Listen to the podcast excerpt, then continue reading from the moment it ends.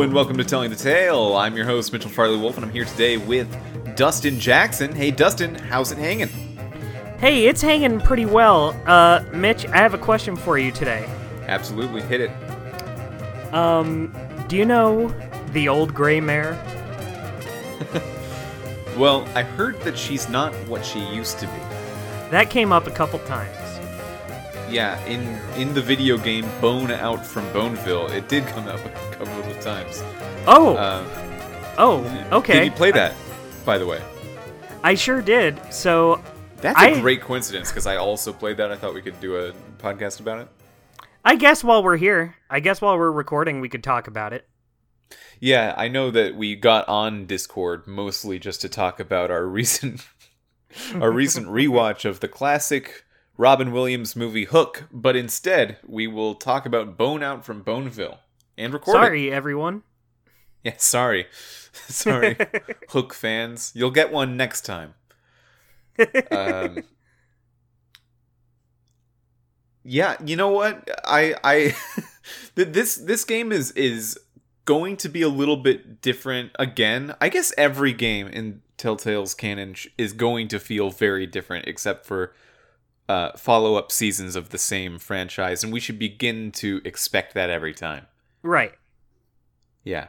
I was a little taken back by Telltale Texas Hold'em and how all of the tools that we had developed over the six episodes of Sam and Max didn't necessarily apply to that game. But that is actually just going to be the norm. Our tools won't apply as we discuss Bone Out from Boneville. But Dustin, what did you think of Bone Out from Boneville? Um, you know, I liked it for the most part. There was a couple things in there that I really did not care for, but uh overall I was pretty surprised considering uh you know, when this came out. This predates Sam and Max, you know. Telltale Yeah. Texas Hold'em came out first, but this was kind of Telltale's first adventure game. And for what it is, I was pretty surprised. I would say I like maybe some small elements even more than Sam and Max season 1. Really? D- very small elements. it's Well- it's not better than Sam and Max season one, but I'd say there's a, a couple things in there I like better. You'll have to tell me which ones those are. Um, but let's go through the detailing of the episode. It came out in September 15th of 2005. That's about one full year before Sam and Max season 1 started. Oh. It's Oh. based on the comic Bone by Jeff Smith. So this is another pre-established franchise based on a comic. And Jeff Smith, sort of like Steve Purcell and his relationship with Sam and Max, is a very single like, like a single story focused comic author. Um, both Steve Purcell and Jeff Smith do other comics as well, but they're primarily known for this one big thing. In this case, Bone. Uh, and that comic started in 1991, and that is also when the first volume was released. And that first volume, Bone Out from Boneville, is the basis of this video game episode. And Right, it's written uh, by Dave Grossman and Heather Logas. Those are familiar names. They are at this point, aren't they? Sorry, what were you going to say? Oh, I was just gonna ask if you have any prior uh, relationship experience with uh, the Bone comic before playing this. Sort of. I remember the bone, like the volumes of bone, always being a hot commodity at the elementary school library where I went. That's sweet. I like that story. Yeah, I, I remember it was one of those kinds of books at the library that the library had a lot of books for an elementary school library. It didn't need to have that many, but it, it was well stocked. And there were maybe less than 10 books actually in the rotation of popular books that students wanted to rent out at any given time. I remember the series of unfortunate events was a pretty big one. Um, Harry Potter was so big that we like that was if you found it in the library, you needed to take it out immediately, even if you had no interest in reading Harry Potter. It was just that rare of an occurrence. Um, and Bone. Bone was another one where I remember kids wanted to uh, read that all the time. Wow, Bone on the same level as Harry Potter. No, not it wasn't. but maybe on a similar level to a series of unfortunate events, which is still pretty high praise. Yeah, that's that's still pretty in demand. I probably read Out from Boneville. I wager I read maybe part of it, maybe not the whole thing. And I definitely didn't stick any of it in my long term memory. And I didn't read anything beyond that. uh, so I don't I don't remember the story of Bone very well, but I do have memories of seeing like the art style on the page. Have you read any Bone? I've read a it. I actually have a very similar uh, relationship. I've only read uh, bits and pieces here and there. Um, again, like you, I think I read part of the first volume.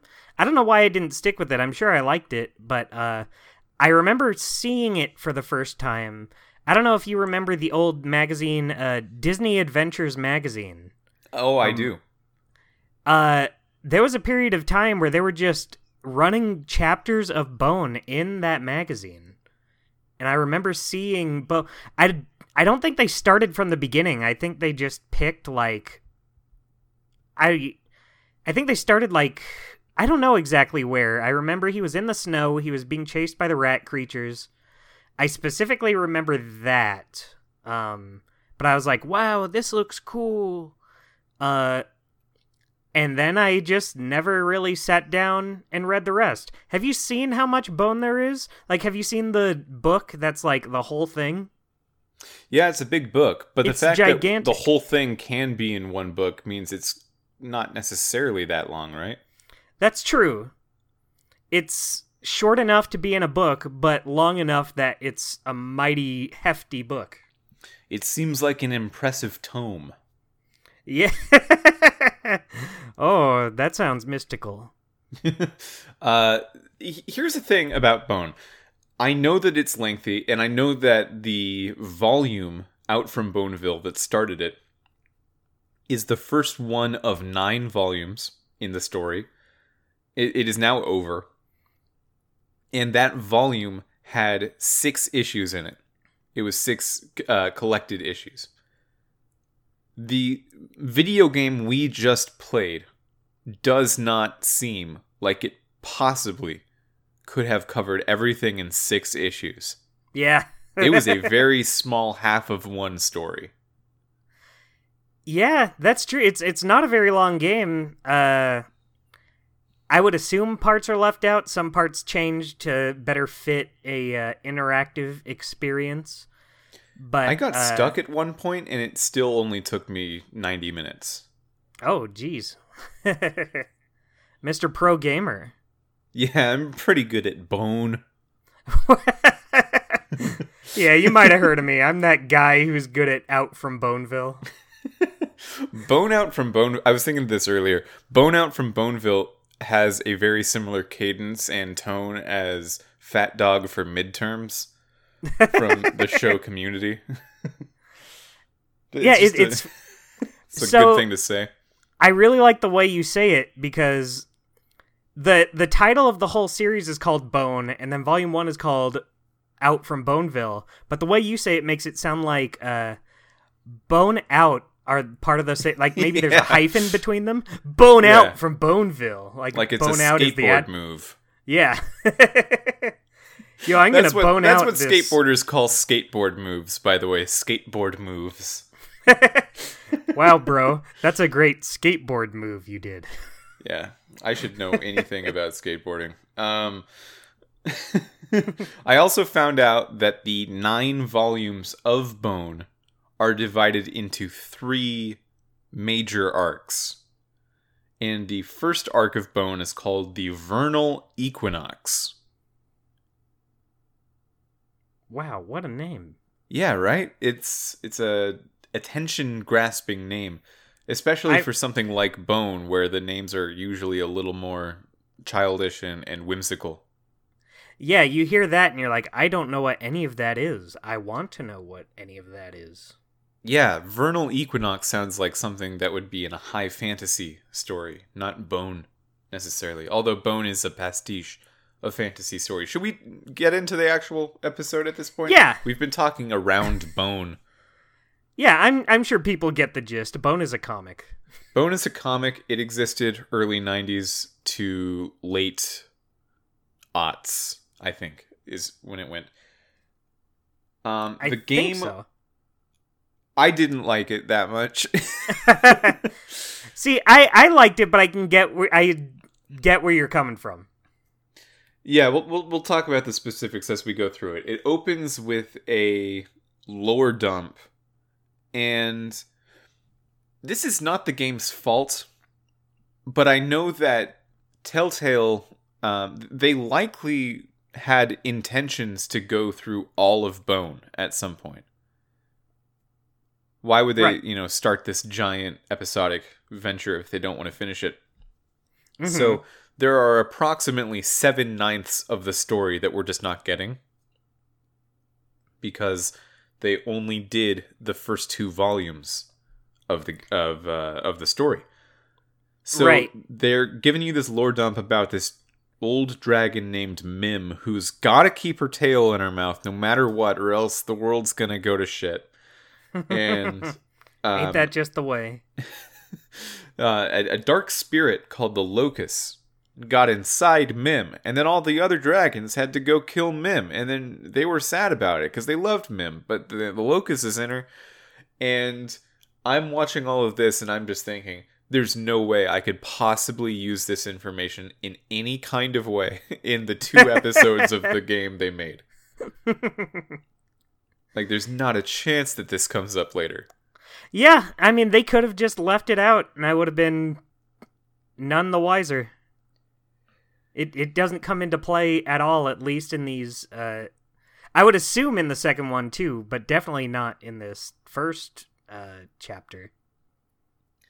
Yeah. Uh, do, do you have any feelings about that storytelling that they did at the beginning?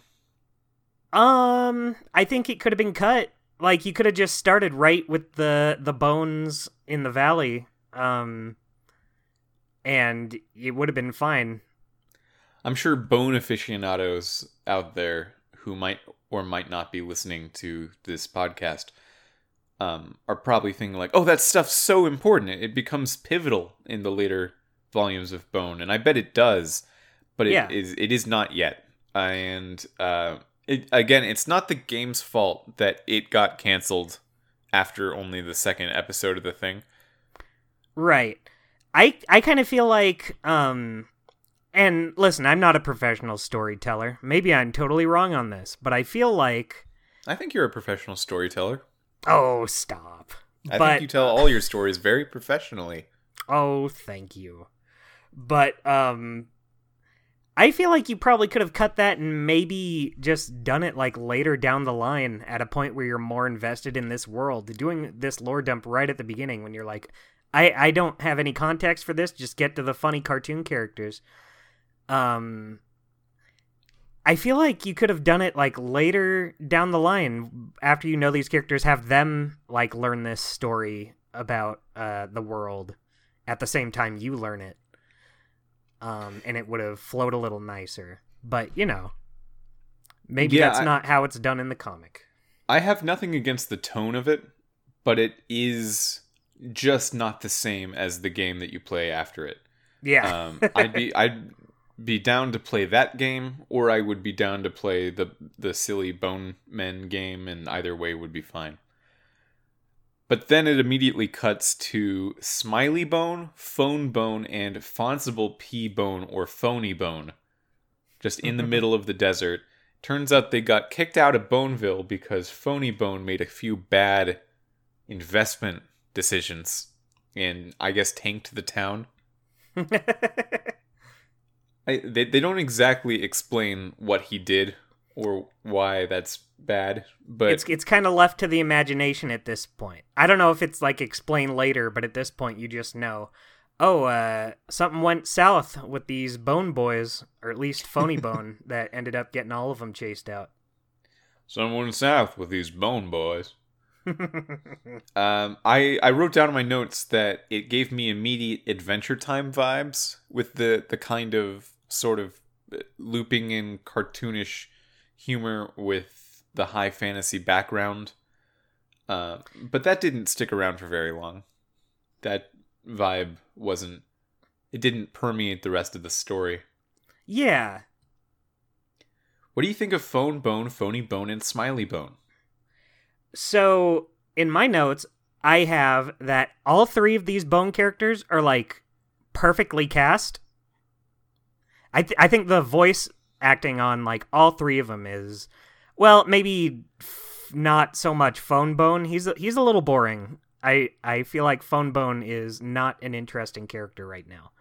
Yeah, Uh, but I do really like Phoney Bone and Smiley Bone, and this this is something I keep in mind a lot for my own characters. It kind of sucks when like you have the main character and they kind of have to be sort of this boring blank slate, the normal one, and then like the other like Phoney Bone and Smiley Bone are also main characters, but they're not like the main character who I would say is Fone Bone. Uh, he has to be boring. The other two get to have strong, wild personalities, and they're a lot more memorable and fun. Meanwhile, Fone Bone is just like, oh, I'm lost. I have to find my cousins. That's a really good Fone Bone for a Thanks. character that doesn't have any kind of interesting voice or personality or accent. The fact that you were able to do an impression that that's like really good. Thanks. Uh, he's voiced by the guy who voices Sam in Sam and Max season one, who I also feel like starts out a little boring, but progressively gets better and better. Um, So, Yeah, you know. Sa- Sam's got a. I love Sam's voice though. yeah. Yeah. Well, I- Sam I is just also a much more entertaining character than Fone Bone. true.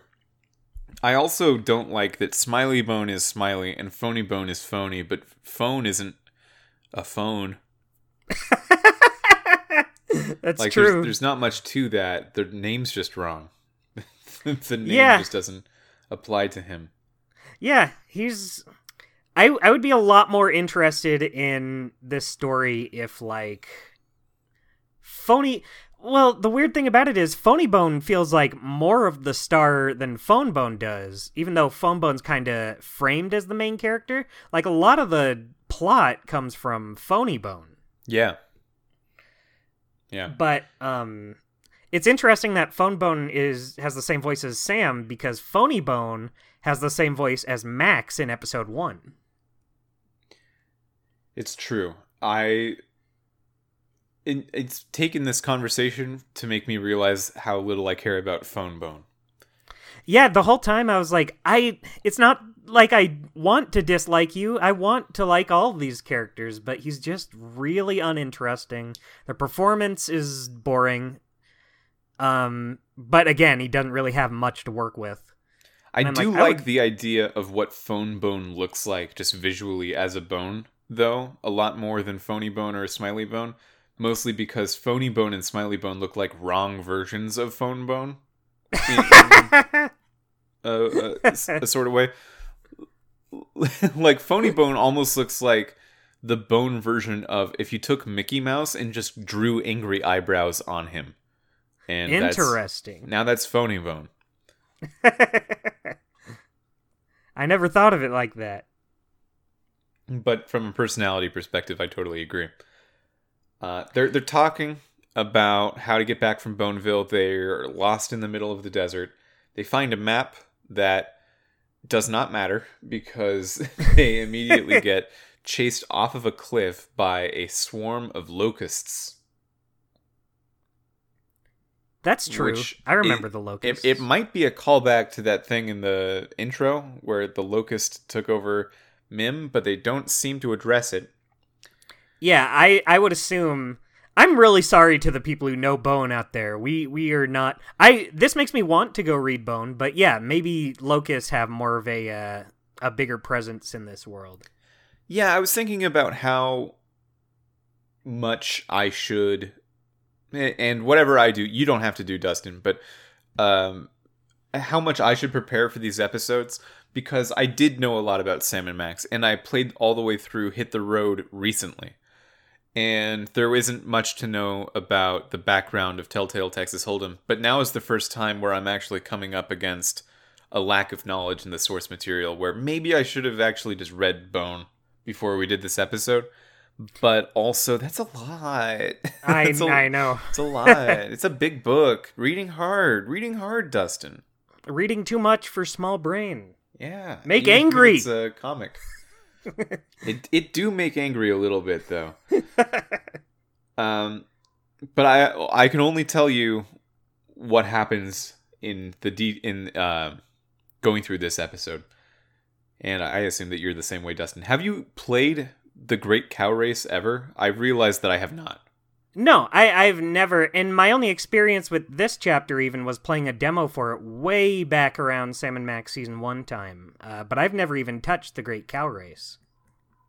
I'm I'm interested to see if um, any of the plot lines that they're teasing out in out from Boneville are actually resolved in the Great Cow Race. This is the first time where I am anticipating the next episode of something on this podcast because I sort of know what all the other episodes we've done so far uh, entailed. Yeah, I, A- a I m- milestone for the podcast. that's very true. This is a first, everybody listening. Everyone clap. I clapped. Um, That, that was that was your period of time to clap. The clap time over. it was one clap. Uh, Fone lands in a in in a dark cave. Some rat creatures try to eat him, and then a dragon says, "Wait, no, don't though." And then he gets out of the cave. that's that's how that goes. He ends up in a nice valley where it's all wooded and seemingly magical in some way. And um That He- cave part is not super interesting either. You just kind of go through and pick up Smiley's cigars. Yeah, it's there for the tone, but still, I wonder. My dog's all barky right now. Do you hear him? I haven't heard a single dog. Well, he's barking a lot, so it might sound like multiple. Have you heard that? I didn't. Okay. Well, I'll keep this discussion in the episode. Uh, Fone gets out of the cave and he sees Ted the bug, which is a, a little. Uh, what, what do you call those leaf bugs? Did you just call them leaf bugs? I think they're just called leaf bugs. Yeah, he's that bug that evolved to look like a leaf for uh, for reasons that I don't necessarily understand. Because people definitely also eat leaves in the animal kingdom. And uh, he says, "Hi, I'm Ted the bug, and would you like to cross the you know just it, it's it's it's hard to talk about what happens here. Ted just says, "You look like a cool guy. If you want help uh, finding your cousins, got to find Phony and Smiley. That's like the big impetus of the episode. You should probably talk to Thorn, and she's on the other side of this uh, on the other side of this river." I don't like this river crossing part with Ted. Tell me about why.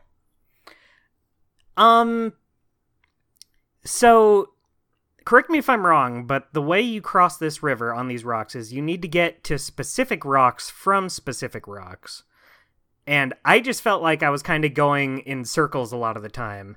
And the the click boxes for these rocks are, are not super big. Um it wasn't like the worst, you know, I figured it out eventually, but it just felt like a lot of going around in circles, kind of annoying. Uh, I would not consider it a fun part of the game. So Ted has a jumping pattern, which is that he always does two little hops and then a big hop. Mm. and uh, he and Fone Bone talk about that. Phone just like mentions, "Hey, I noticed you always jump in threes, two little hops and then a big hop, it, like you know the way that you talk to someone." And then the rocks, I noticed you do this thing for gameplay purposes. The rocks on the the river are arranged so that you always have to go uh, one rock's length, one rock's length, and then two rocks length in that order in order to cross the river. and um, I, I think there are multiple ways to go through it, so I don't think it's specific rocks. I, I think you can reach the end in, in multiple different ways. But it was a weird logic puzzle in the middle of the otherwise purely narrative experience that I Right. thought was strange. Right. Uh, you know, probably on me for not figuring it out, but it also just is not that fun a puzzle to do. Yeah, I don't I don't think it's I don't I don't think it's a wildly fun thing to do. It's reminding me a lot of in fact, a lot of the things in this episode remind me very much of humongous games, more than LucasArts. Inter that's very interesting. Explain. So, you're talking to someone named Dustin here who has never played a humongous entertainment game. So, Ooh. We should do a I- very special episode at one point where we play Pajama Sam. But that's a good uh, idea. Yeah, it'll be called a VSE, a very special episode. In, in any case, uh, Humongous Games was founded by Ron Gilbert after he made Monkey Island 2. He left LucasArts and he wanted to make a studio where A, he's in charge so he didn't have to, you know, not make the games he wanted to make. But also, he wanted to make games specifically for children. So, definitely, the narratives of the games were made a little more cartoony and a little more toned down to be more appealing to children, but also the gameplay. Um, he was looking at children's games at the time, and they were always very easy and pretty brain dead experiences of a character on screen telling you, click the red button. And then you would click the red button, and then the character would say, hooray! Uh, and- what a puzzle. Yeah, it's a, it's a it's a real puzzle, uh, but it isn't. And Ron Gilbert wanted real, actual adventure games for kids. Um, and what that mostly broke down to was in Monkey Island, you'd have three strands of things you could do at any given time. Like when you're trying to become a pirate, when you're trying to prove that you're a pirate, you need to do the uh, the three things that the pirate guys in the uh, the SCUMM Bar tell you to do, and you can work on any of those three things at any time, and you can sort of do them out of order, so you can always be working on something, and that's something that adults tend to like pretty much, uh, or, or a, a lot rather, because adults have the ability to put things on the back burner and think about things in their subconscious and not be distracted with them while they're trying to do other things. And if they get too frustrated with one puzzle, they can jump to another puzzle. And kids can't do that so much. But um, he, he talked about this in an interview once. He was watching a kid play Monkey Island, and he loved just watching, or the kid loved watching um, this like an animation of a bird jump off of the dock when you move a wood plank on the dock. hmm So he thought, okay, if I can just make things like that, and if I can make the strands of puzzles um, much more linear and and singular, maybe I can make real adventure games that you can solve as a kid. And also, the the big change that Humongous brought was you couldn't do the verb bank for kids. Kids didn't really get a hold of that um, you know, the the wall of verbs to choose from. Right. So what the humongous games did was they made it a uh, a contextual cursor. So if you were to put the cursor over an item you can pick up, you would get an icon of like a hand in a pocket or something to, to show that you can pick that thing up. Or if you do if you put the cursor over something you can use, you have an icon that indicates usage. So you don't need to pick the verb. Every item in the game has a pre-designated verb for you already when you put your cursor on it. Right. I think I think that's a good way to do it. I think so too. It does make it considerably more easy and less complicated. You can't have an item that you can do two different things to in that system. hmm and um, but th- that's fine. In that case, that is fine because you're trying to make the game less complex anyway for kids. Right. You're trying to like the point is you want them to solve the puzzle, not have to fiddle around with how to use different things. Right. So you have games like Putt Putt and Pajama Sam and Spy Fox and Freddy Fish. Uh, they all work almost exactly that same way w- with this contextual cursor. Some of them have a little bit of differences, and in most of them, you can pick up inventory items and then use inventory items on things as well. But that's the general way that these games work. And Telltale does borrow that for their for for Bone. That to me is very interesting because these are a bunch of people who were working on a LucasArts adventure game and they were at LucasArts for most of the 90s. They did not jump ship to Humongous. And they were making more serious, probably more adult focused adventure games. And then when they left to go work on Bone at Telltale, their own company, they can do whatever they want. All of a sudden, they're making the kids' game version of the adventure games, which I don't think is any lesser at all. I've actually argued in the past that the of the adventure games in the mid 90s, I think Humongous might have done a slightly better job on average than many of LucasArts games um, in, in terms of creating actually interesting um, puzzles and things, even though they are considerably easier and made for kids.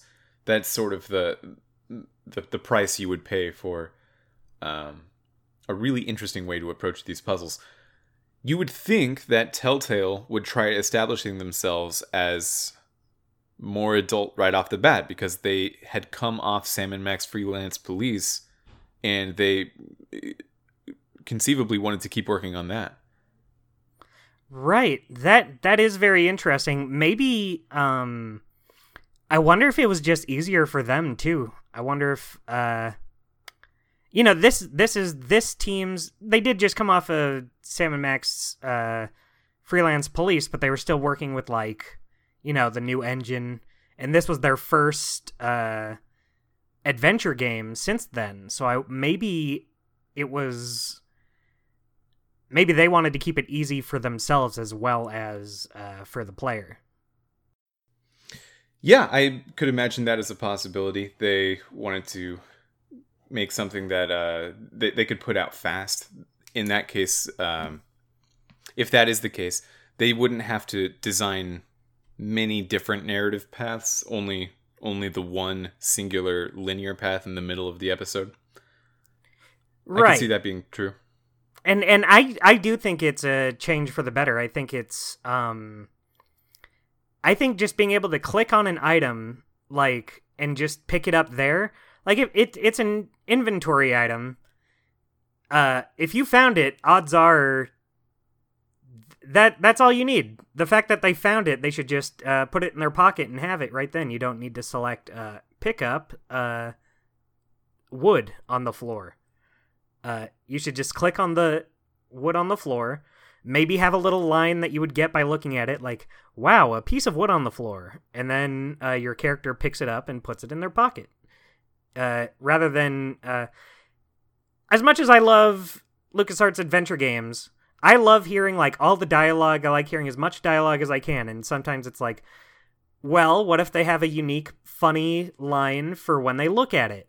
I don't want to pick it up and then lo- miss out on that dialogue, but just being able to click on it, they say their little funny line and then pick it up. Uh, bam, you're good to go, and then you can move on.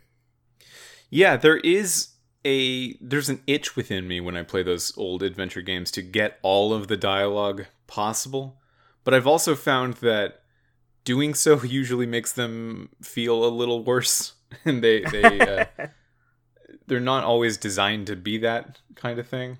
Right. Yeah, I I'd much rather just you know walk through the game and and experience it, be immersed in that kind of thing without having to try every item on every other item in order to um, get all the other lines of dialogue or, or learning how to progress or something like that. Right. And and you can still do it so you get like a funny line of dialogue when you click on it, but then just cut out the middleman, just have him pick it up right there. So it's after you cross the river. Also, Ted's older brother helps you out during that, and Ted's older brother is a really gross, semi-transparent yellow version of Ted, um, the- who's bigger than Fone Bone. He's just a big bug. Um, sometime after that, you meet the Red Dragon. Is that before or after the rat creatures? No, it's after. You're right. So okay, Yeah. Fone tries to keep walking through the woods, and then the rat creatures stop him, and they want to eat him, but they also have a lot of disagreements amongst themselves. So you can, with your conversation options, just sort of trick them into having an argument and facing each other. And while they're doing that, you can sort of step away. You can eventually put enough space between yourselves and them that uh, you can run away. What do you think of these rat creatures? I love their designs. I don't necessarily get why they're called rat creatures. They don't look like rats at all. But um they're fun. I've always liked their designs. Like I said back in uh, Disney Adventures magazine, uh, the chapter they had in there was about Bone being chased by the rat creatures, and even back then, I just think they're cool designs. These giant, uh, shaggy beasts with g- these giant red eyes uh, and sharp teeth, and I think the fact that they're like characters, that they have personality and funny lines of their own makes them even better. They're not just these like mindless creatures that want to eat uh, fone bone. Uh, I I like them. I think they're neat.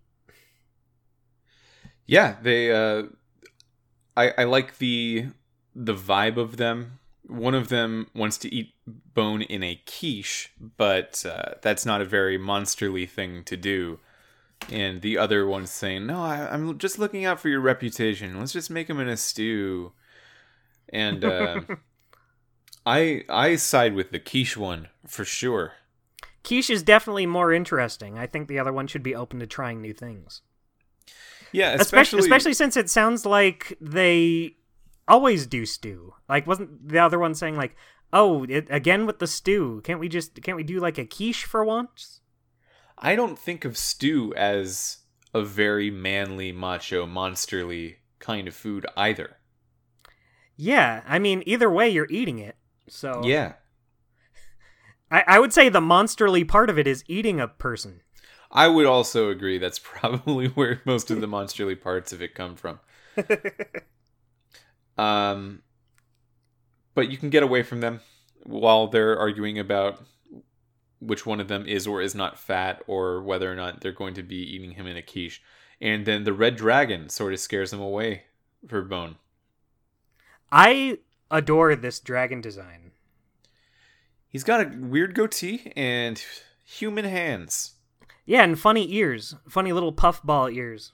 Yeah, ears that you might see on a rabbit themed like pajama hat. Yeah. You ever wear those It- it- it's, hats? it's a very unique dragon. yeah, it's a, it is a very unique dragon. This is a dragon that they thought about for a while. Also, um, when the rat creatures are threatening Bone, they call him Little Mammal. I would not have assumed Bone was a mammal. yeah, it's it's very interesting what exactly they are. I mean, I I guess I assumed mammal just because I don't, I don't know. they're they're very uh person esque. I assumed they were literal bones. I, I thought they were hard. I thought they were hard to the touch. I don't that never occurred to me, but I can 100% see it because they they're just pure white creatures with these Yeah. weird bulbous parts coming off. I thought that's why they were called bones. I get that. I feel you. I think that's a logical conclusion to make. Yeah, I used to think Machop from Pokemon was made out of rock, but now I don't know why I thought that. It's because you can find them in the rock tunnel and they kind of look rocky. You can. You can. They are blue, but they're just guys. They're just people like you or I. They are just people. That's I don't th- weird Pokemon sidetrack. I don't like the Pokemon that are just people. I like some, but that's neither here nor there. Which ones do you like? Uh, Mr. Mime, I kind of like. You like Uh, Mr. Mime? All right. Yeah, I like Mr. Mime. Even as a kid, I thought Mr. Mime was fun. I liked him because he was weird. He's, Okay, he's a okay. weirdo. Uh, but that's about it. I I like Jynx, but mainly just because of the type uh combo. Ice and Psychic is a cool combo. Okay, so help me out. What happens? Uh, the dragon tells Bone where to find Thorn. Just if you cross through the possum clearing where the possums live, you've got to yeah, play hide and seek with some possums. spring. Oh boy. Yeah, I hate these possums. I I have that I specifically wrote that down in my notes. I hate these possums. You gotta tell them a story, which I don't know if you can get it wrong. I just told them a story and it worked. And you gotta play hide and seek. Yeah, they also play dead with you, but that's not really a puzzle. It's just part of the dialogue. Just, hey, want to play dead? Sure, we'll do that. and then the other two, well, I don't, I don't know if the story is a puzzle or not. Like you said, I just kind of just did a random story. Yeah, I, it might not be a story puzzle. It might just be something to do with these possums. I bet the possums have a really great single issue in the middle of the volume that Yeah, they felt like keeping. yeah, I'm sure these possums are great in the story when you don't have to like do an interactive element with them. Um, eventually, they are appeased, and you can go through a bush in their garden and arrive at the spring where Thorn is there. Thorn is a human woman, very different in style from everything else that we've seen so far. And she's just hanging out with her shoes on. she's just soaking her shoes in the spring. this this I feel like is where the um the high fantasy elements kind of come more into play because up until now it's only been like cartoony characters. You've had uh the bones, you've had the possums, the dragon, the bugs. Only now do you get like actual human characters. Yeah, on- only only in this one small segment of the game. Although uh, I guess they are here to stay now. Thorn, I I remember when I played this. This is the one thing I remember from when I played this when I was a kid, which was I thought Thorn was great. I loved Thorn. they they definitely set up the whole the, the trope of like weirdly tall potential girlfriend for small male figure in fantasy thing uh, that I as a kid definitely fell for every time. Um, it, it also happens in Gravity Falls. That's another good example of that. right, right, right. You you ever have that? Um kind of not nothing really like specifically comes to mind but i get it it, it kind of reminds me of like uh, who framed roger rabbit with uh, roger and Yeah. jessica that kind of trope Yeah. Yeah, it, it gets me every time. So I I looked I'm I'm, cut, I'm cutting ahead now, but after I finished the game, I looked through the credits as I do for interesting credit things, and I found out that Thorn was voiced by Bridget Mendler. Do you know who that is? Um, i have no idea who that is She played the character Teddy on Good Luck Charlie, the Disney Channel sitcom. Now, this feels like absolutely the wrong time period for a Bridget Mendler appearance of any kind. Bridget Mendler was um, pretty Disney famous in like the early 2010s, and this is 2005. Definitely feels like a weird time for Bridget Mendler. Um, i wonder this was if this was one of her like first roles It might have been one of her first roles. I would not be surprised. And and I have no idea how Telltale would get that kind of role so quickly. Although I guess they were pretty established in California, so they could Right, find um, people.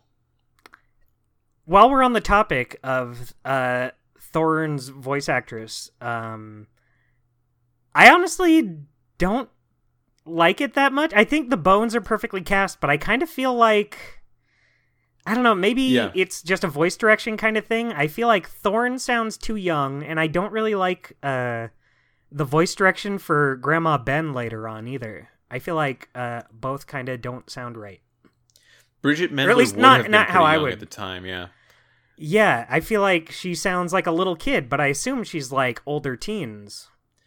The thing with Thorn that I, I kind of don't know if I feel that she's miscast because she's just a person.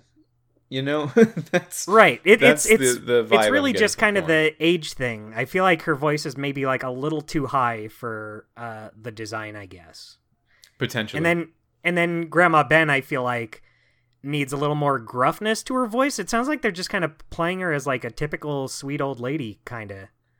yeah, Uh, when, but she's she's supposed to be kind of she's supposed to be kind of you know gruff and yeah, rough. they, they keeps talking about how she's she'll like kick your ass if you say the wrong thing to her.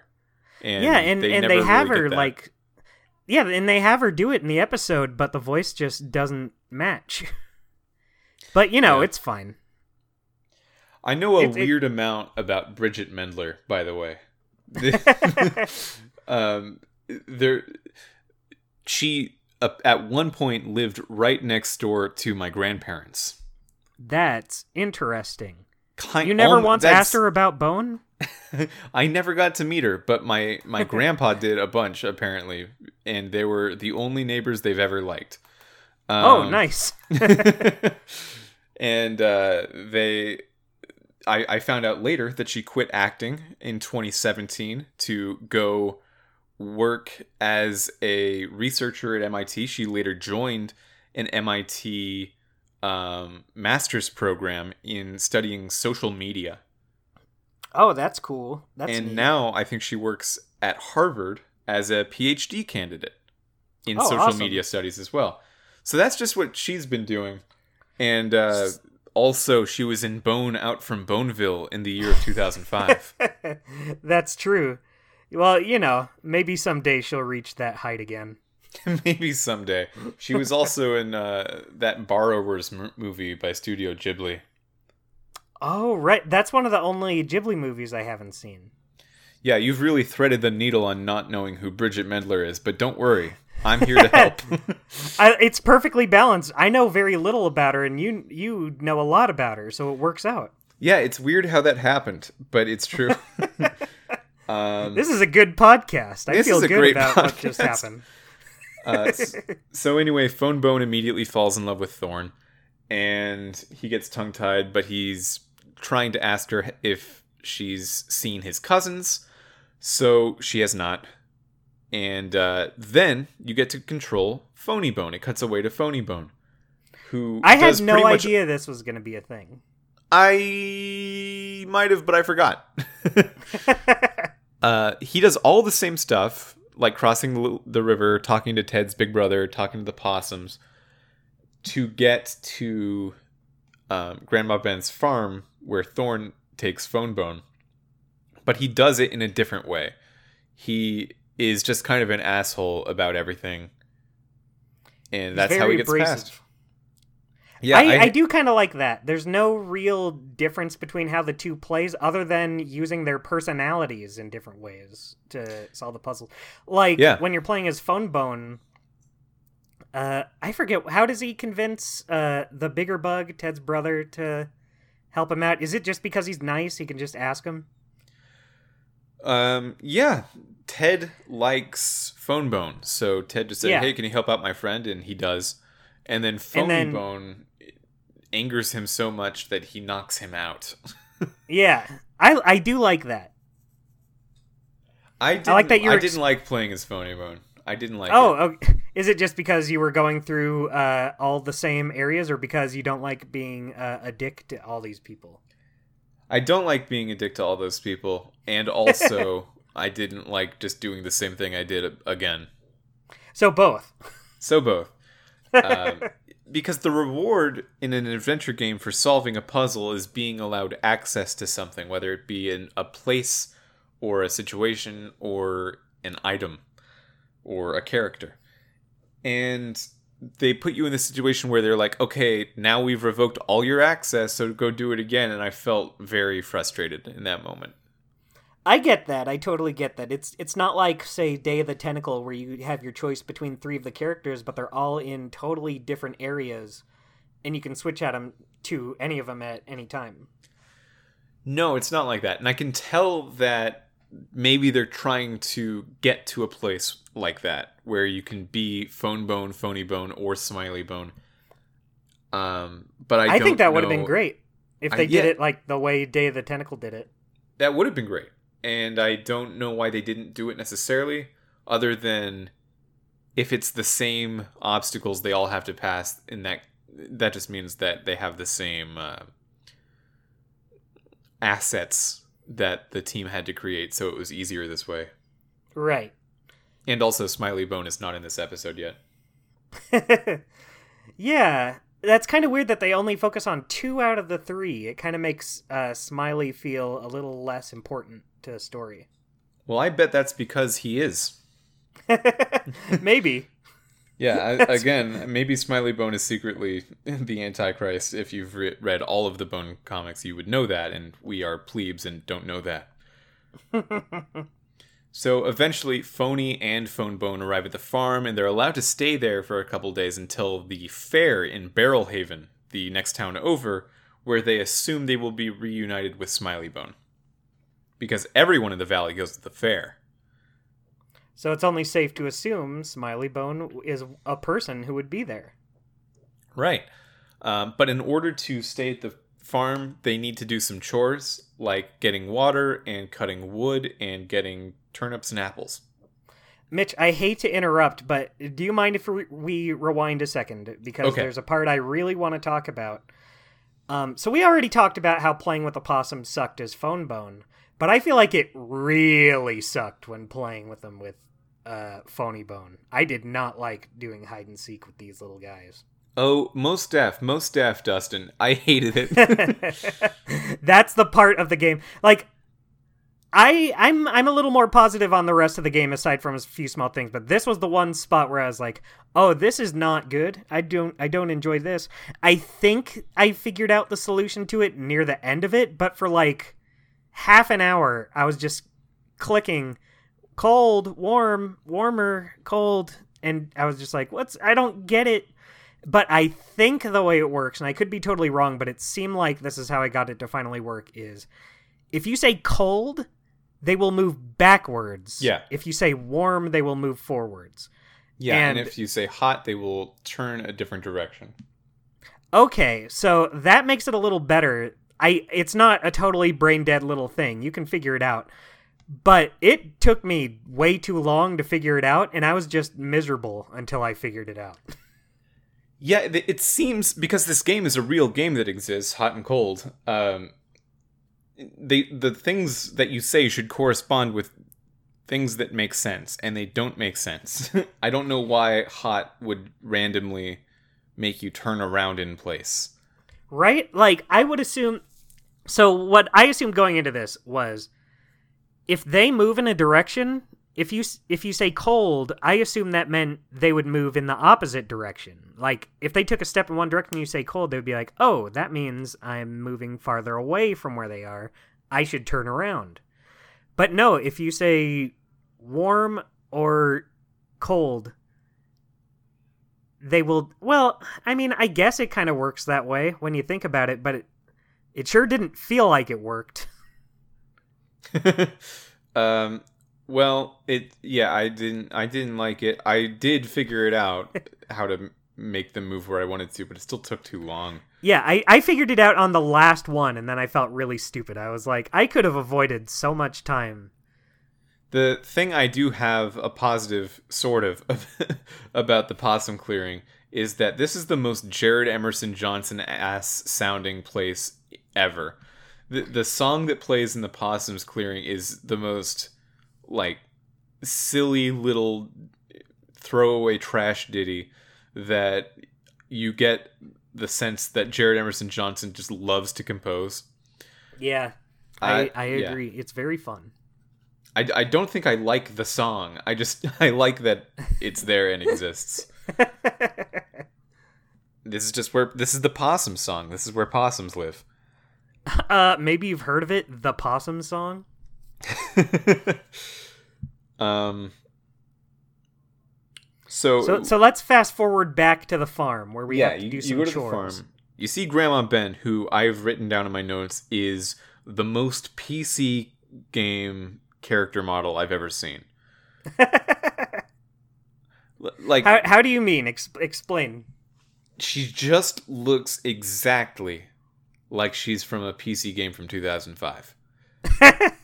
I don't know. I don't know how to be more specific than that.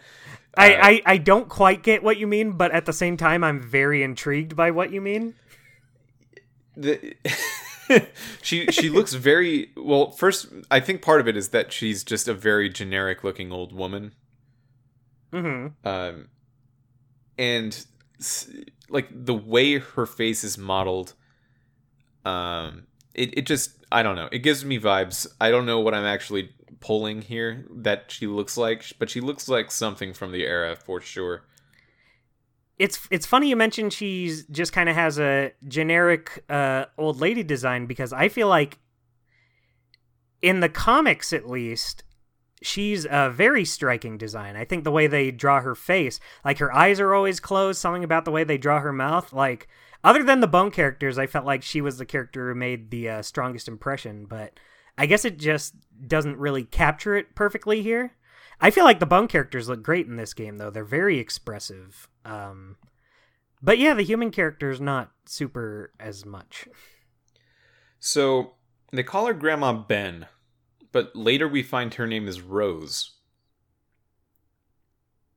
That's So- true from the dragon. so her last name is ben Yeah, I, I, I guess so. Or um, maybe Rose is a nickname. Probably not. That's probably your real name. I wish I knew more about this to talk about it. maybe her full name is rosa ben is that a real name? no Or did you make it up? i made it up Okay. with my mind Good job.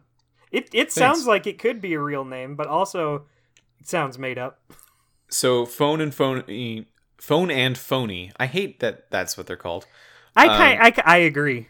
It's why have one named phoney and have one just fone without the e. Yeah, they need to go do the chores, and these feel like real chores.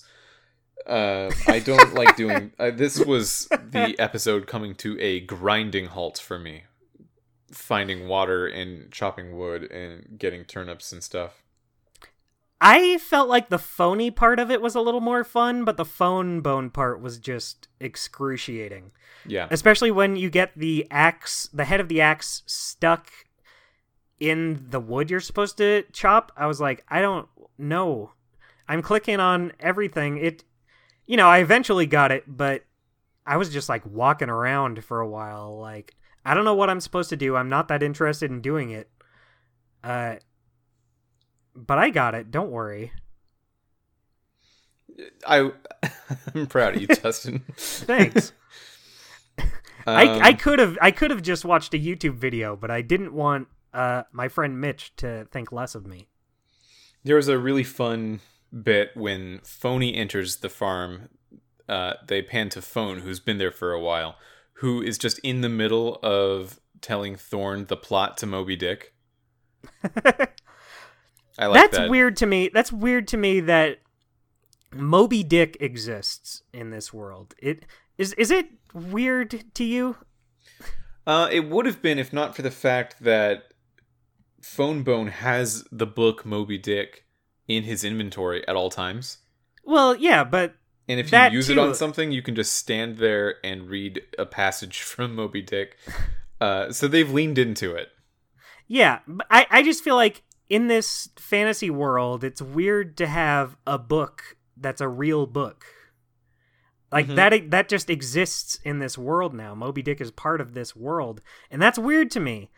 I I guess it wouldn't have made as much sense to have like a, a fictional made up book because then you you would have zero connection to it. It wouldn't be a joke that would land that way. But at the same time, it's just a weird thing about about the way this world is set up.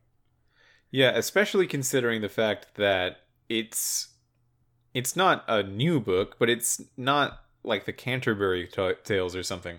It's not from Yeah. history. It's it's a it's an American book from Yeah, it would it would be like if you had this world of uh, knights in shining armor. There's these magical magicians and warlocks and stuff, and then the and then the movie uh, Seth MacFarlane's Ted is just there for them to watch.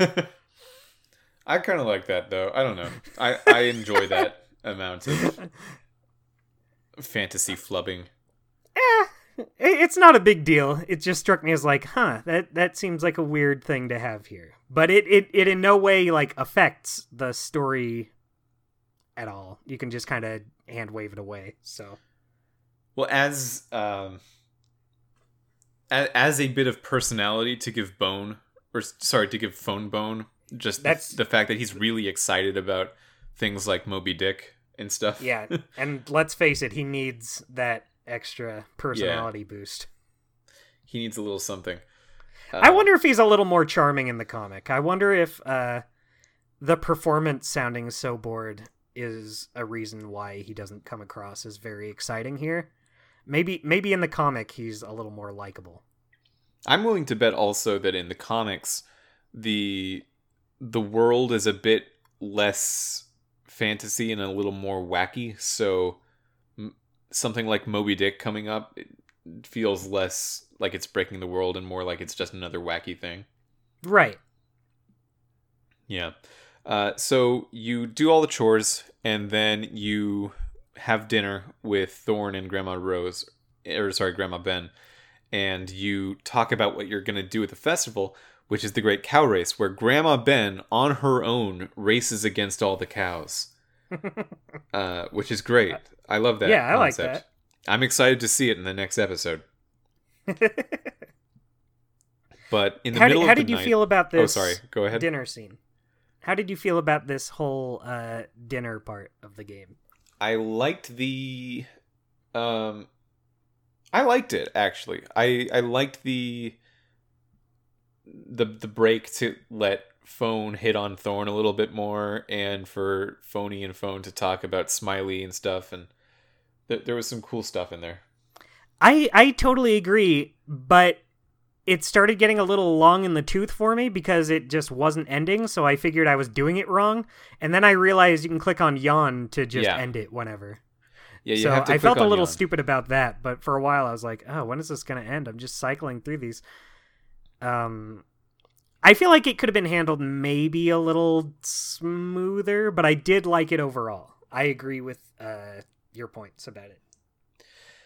Yeah, the thing with um the, the thing with this whole story is that there's so much writing per second in out from Boneville, way more than Sam and Max, I feel. They've just stuck a lot of lines everywhere. All the Mhm. characters talk forever. And they don't have to. It's all excess. Yeah, I guess I guess that uh, is a problem that comes from adapting a comic like Bone into uh, an adventure game. You don't really want to cut out that dialogue that's needed to progress the story in a comic, but it doesn't necessarily lend itself well to a game. That's why uh, the Sam and Max games are not adaptations of Sam and Max comics. They're brand new stories that you can kind of work around that a little more elegantly. Well, I don't even know if I think it's necessarily a bad thing. It just is. I I just thought it was very impressive the fact that it had so much uh, writing. I think the the Bone games are impressive. They have a lot of things going on, especially for their first major adventure game. Yeah, by, the for studio. the for the time. and um, it, it's interesting that they've sort of lost the appeal that they once had because the people at Telltale, if you ask, if you're uh, watching them in interviews talking about some of their favorite games or something, they never bring up Bone. They talk about Sam and Max. They talk about Tales of Monkey Island. They talk about Walking Dead, of course. They talk about Batman, and they talk about Strong Bad. Oh, and the and uh, the Wolf Among Us. They never Yeah, talk Bone's about just kind of left out. Yeah, um, the the more recent people, the older people, all of them the same, uh, agree on one thing, which is that they didn't care much for Bone. Uh, so there's a there's a young Thorn dream sequence after the dinner. I feel like this is more necessary than the intro uh, prologue. I feel like you could have just done this and it would have kind of clued you in that there's something kind of going on. I don't know what happens. I don't know what it means. I I, I don't really either. I just feel like it could. Uh, th- I feel like this is enough to let you know that some, there's something going on with Thorn. There's something going on uh, with the story at large. So it, it kind of clues you in that there's more than what you're seeing. Yeah. Um, I have in my notes that the dream sequence is way too well animated. Uh, like young Thorn is looking back and forth, and you can tell she's really afraid, and her face is moving normally, and it that's it just doesn't. The motion of it feels way more produced than the entire rest of the game. that's right. Telltale, please step take it down a notch. Come on. um, but she just looks scared. I like I didn't know what she was scared of, so it it didn't uh it didn't seem to it didn't matter to me. but it was a fun thing to have, I guess. Just a, a weird, well animated segment in the middle of the episode. You are a scared small child, and I just don't care. It reminded me of the vibes of that 2001 GameCube tech demo for the future of Legend of Zelda, where they had Link fighting Ganondorf, but it was it was in a way that was clearly animated for animation's sake and could not have been a game. Um, yeah, it it gave me that vibe. I don't know why that was the thing I jumped to, but it was. I like it. I like that we're that it. I like that Bone is reminding us of wildly different things like Pokemon and Zelda. yeah. Um, so the rat creatures meet up with their boss, who is the giant rat that makes all of the rules, and that rat um, is talking about. They're talking about Phoney. They're talking about the bone with the star on his chest, and Phoney has a star on his shirt and they they need that guy. That's the one they're looking for. Yeah, so, it like I said, fone phoney is the one that really ties it. He's the reason they got kicked out of Boneville. He's the one these rat creatures are talking about. I honestly like I'm sure this wouldn't work in the story in the long run. I'm sure there's plans for fone down the line, but it feels like phoney just should have been the guy. Yeah, I I feel I have a suspicion that the thing they're leading up to is Phoney gets kidnapped and Fone has to save him. So Phoney is the the Zelda and Fone is the Link of the story. And uh, yeah, and that's why that. Fone is the main character, even though Phoney is the more important character, I guess. Yeah, that's what I feel. That makes sense. That makes sense. I think you're onto something with that. We'll we'll find out or not next week when we cover the Great Cow Race. I have a sneaking suspicion I know which one it'll be. so all the rat creatures get ready to attack the farm. Uh, Grandma's not even a little worried because she said that she fought the rats back in the big war, uh, which is great. That's a great line. And uh, then there's another chase sequence that is the same mechanic as the locust chase, uh, chase sequence from earlier in the game. I totally forgot about that original chase sequence. I think we just kind of skipped over it. What did you think of these both of these chase sequences? Um, uh, we mentioned it, but uh, yeah, I, I didn't like him. It was it was kind of hard to control. I uh, I totally agree. Like the first one, I stuck it out and beat on my own, and then the second one, I failed twice, and it was just like, look, you want to skip this, and I was like, yeah, I do. Yeah, I that makes sense. Um, at at the end, once you've ran away enough from the rat creatures, the red dragon shows up and saves you. Turns out Red Dragon and Grandma Rose know each other from way back when, and then they start walking into Barrelhaven, where the the fair is going to be, and it's Fone Bone, Phoney Bone, Thorn, and Rose. That's the crew. And they meet up with Smiley Bone at the end. They finally meet up with uh, our good friend Smiley Bone. What a fun thing. and the episode ends with a mysterious hooded figure. Yeah, the mysterious hooded figure wants to uh, kidnap Phoney Bone still. And uh, we'll find out why, maybe. Yeah. That's Bone Out from Boneville. I I didn't love it, but I thought it was really interesting to see Telltale's first attempt at an adventure game, and especially to know that their first attempt at an adventure game was much more of a kid style game than I would have expected. Yeah, um, I'm I'm kind of with you. With you, I didn't love it. There was lots of parts in it that were frustrating and not fun. But I am very imp- I liked it more than I thought I was going to. I thought it was going to be like way more primitive than it was. Uh, I think it looks really good. I I think uh, just by nature of the uh, the environments and stuff, but also just how expressive the the bone characters are. Um, I think honestly, if I had to make that call, I would say I think this looked better than Sam and Max season one to me. Ooh, I don't know. I don't think I would say that, but it's close. It's not that primitive. It yeah, I it really looks. I think nice it just comes down to. I think it just comes down to personal taste. Like I just preferred these kind of fantasy like forests and stuff over like a city environment. Um, so it kind of spoke to me a little more. I'm sure technically Sam and Max looks better, but um, this one kind of grabbed me a little more. Maybe it's just because I was expecting it to look a lot more primitive than it did. So uh, I was surprised a little bit, but uh, I do think this looks very nice for what it is and when it came out. What if Smiley Bone were in Poker Night at the Inventory? I'd love that. I think that would be great. I think all three of these, well, I think two of the three of these bone characters would are great characters that would work very well for poker night at the inventory.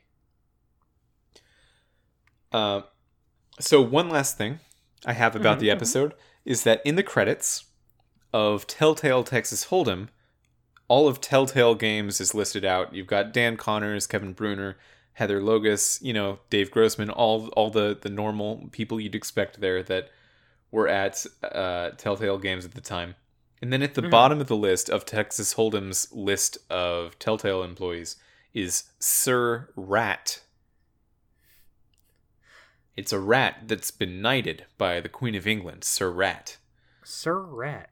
And in the credits of Bone Out from Boneville, which is roughly six months after Telltale Texas Hold'em came out,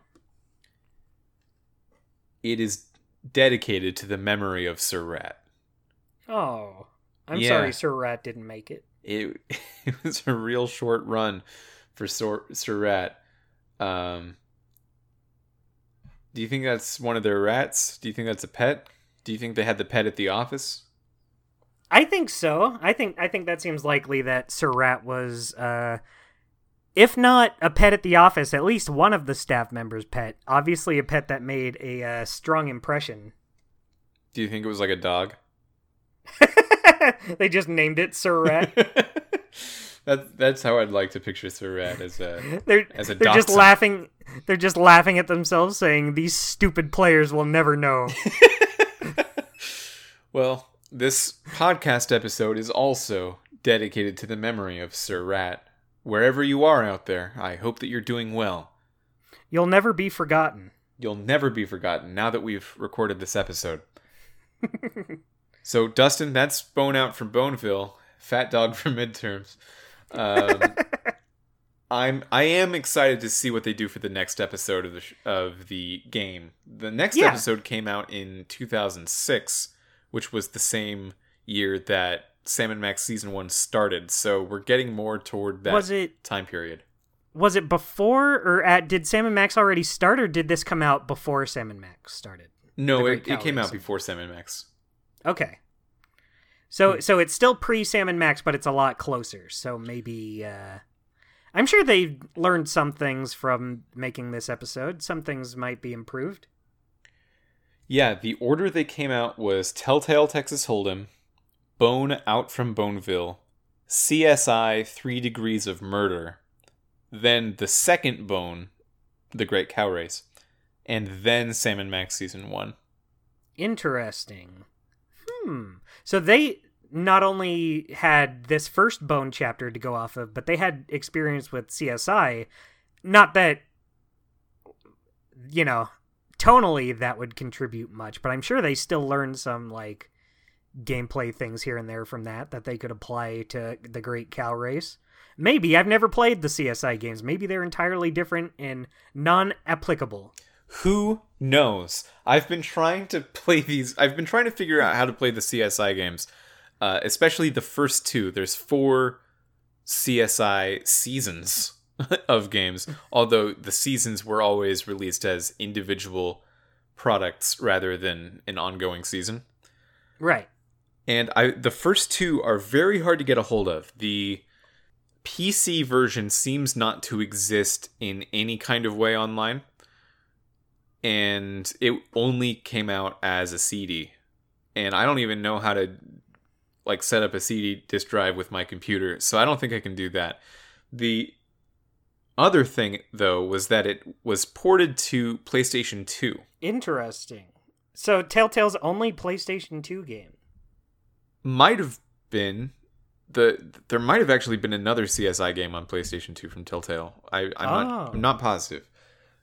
Um but I'm thinking that might be the version that is easier to play. It it depends on how uh, easy it is to get a hold of. If there's any copies on like eBay. Yeah, I, I can't tell yet if that's going to work out, uh, which is why we're not doing CSI right now. After the Great Cow Race, we're going to head right into Sam and Max Season 2, Sam and Max Beyond Time and Space. Ooh.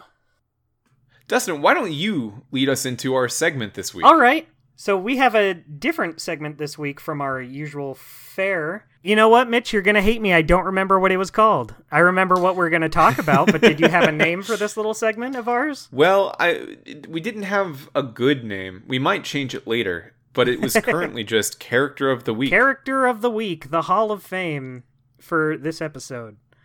Hall of the week. Hall- uh week weekly the weekly guy. Um the weekly guy. You Uh, get I it. You guys get know. it. Yeah, it, it's a, it's the one we liked the most this week. The character that shined the brightest. Um, for example, my character of the week last week was Theodore Dudebro because he asked Grandma Shaky how much she weighed, and that was the only thing I laughed at in the game. He he also played himself, so you know he brought it. Yeah, so that was definitely my character of the week. But this is a different week. We got a whole different character this week. Mitch, let me know who your character of the week was for Bone Out from B- Boneville, or as you like to call it, Bone Out from Boneville. Bone out for midterms. Uh, my character of the week, uh, I think is Ted the Bug. I knew it.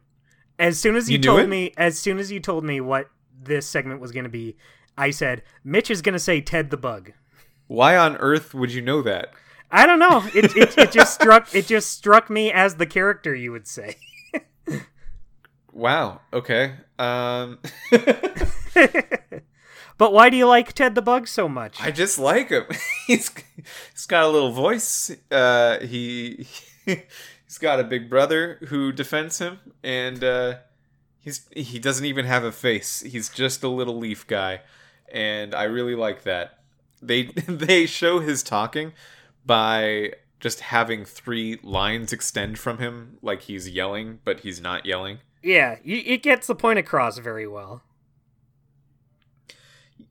Yeah, I, I just like Ted the Bug. That's my character. I'm really preoccupied with how you knew I would say that. I it, it just kind of struck me as someone you would say. Even when just playing the episode, I was like, I feel like we're going to talk about Ted the Bug. Because I almost didn't. Oh, interesting. Who did you almost say? I almost said uh, world renowned Disney sitcom actor Bridget Mendler playing Thorn was All my right. character of the week. I, I thought just the way that they, they showed her uh, entrance into the story was well choreographed. But no, it's definitely Ted the Bug. I like Ted the Bug a lot. Which one is yours? So I almost Ted the Bug was actually my almost. I almost said him. Uh, I feel like I'm gonna have to go with Phoney Bone. I feel like uh, Interesting.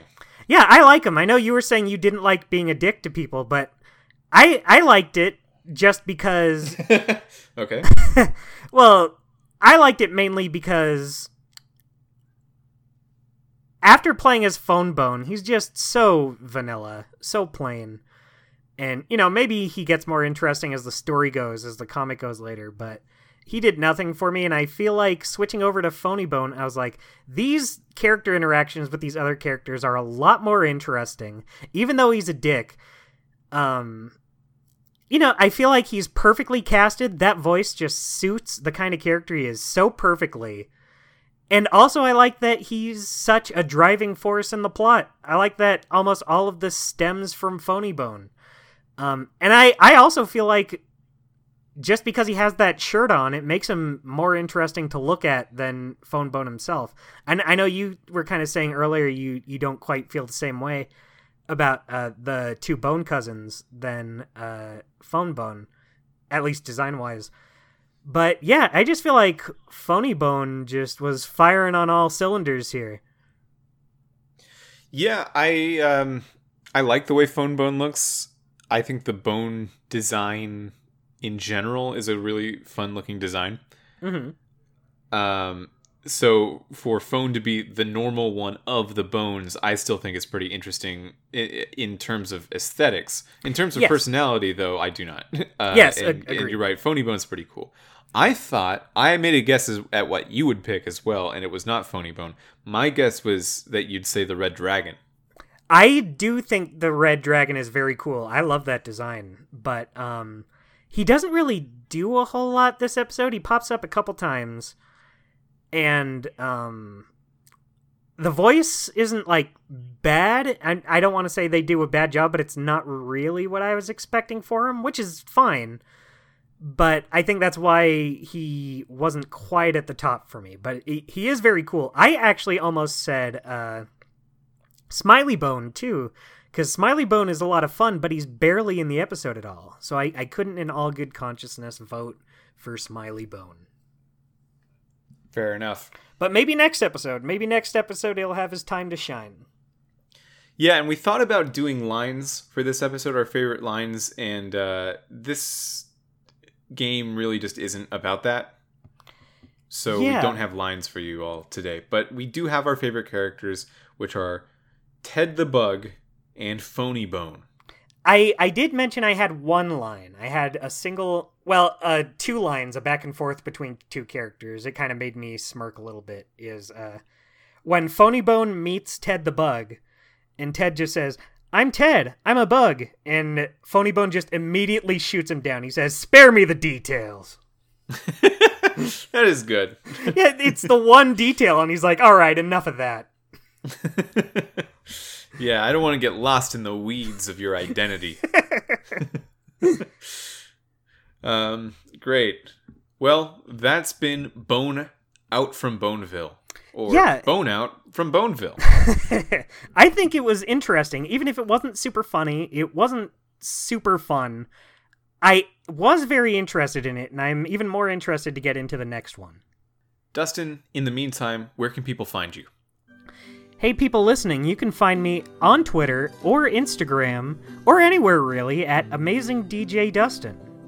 But Mitch, why don't you tell these fine folks where they can find you? Well, you can find me on Twitter at the Wolf FM. That's at T H E W O L F E F M. And you can catch this podcast at its usual place, at its usual time, next week for Bone, the Great Cow Race. Until then, I'll see you later. So long!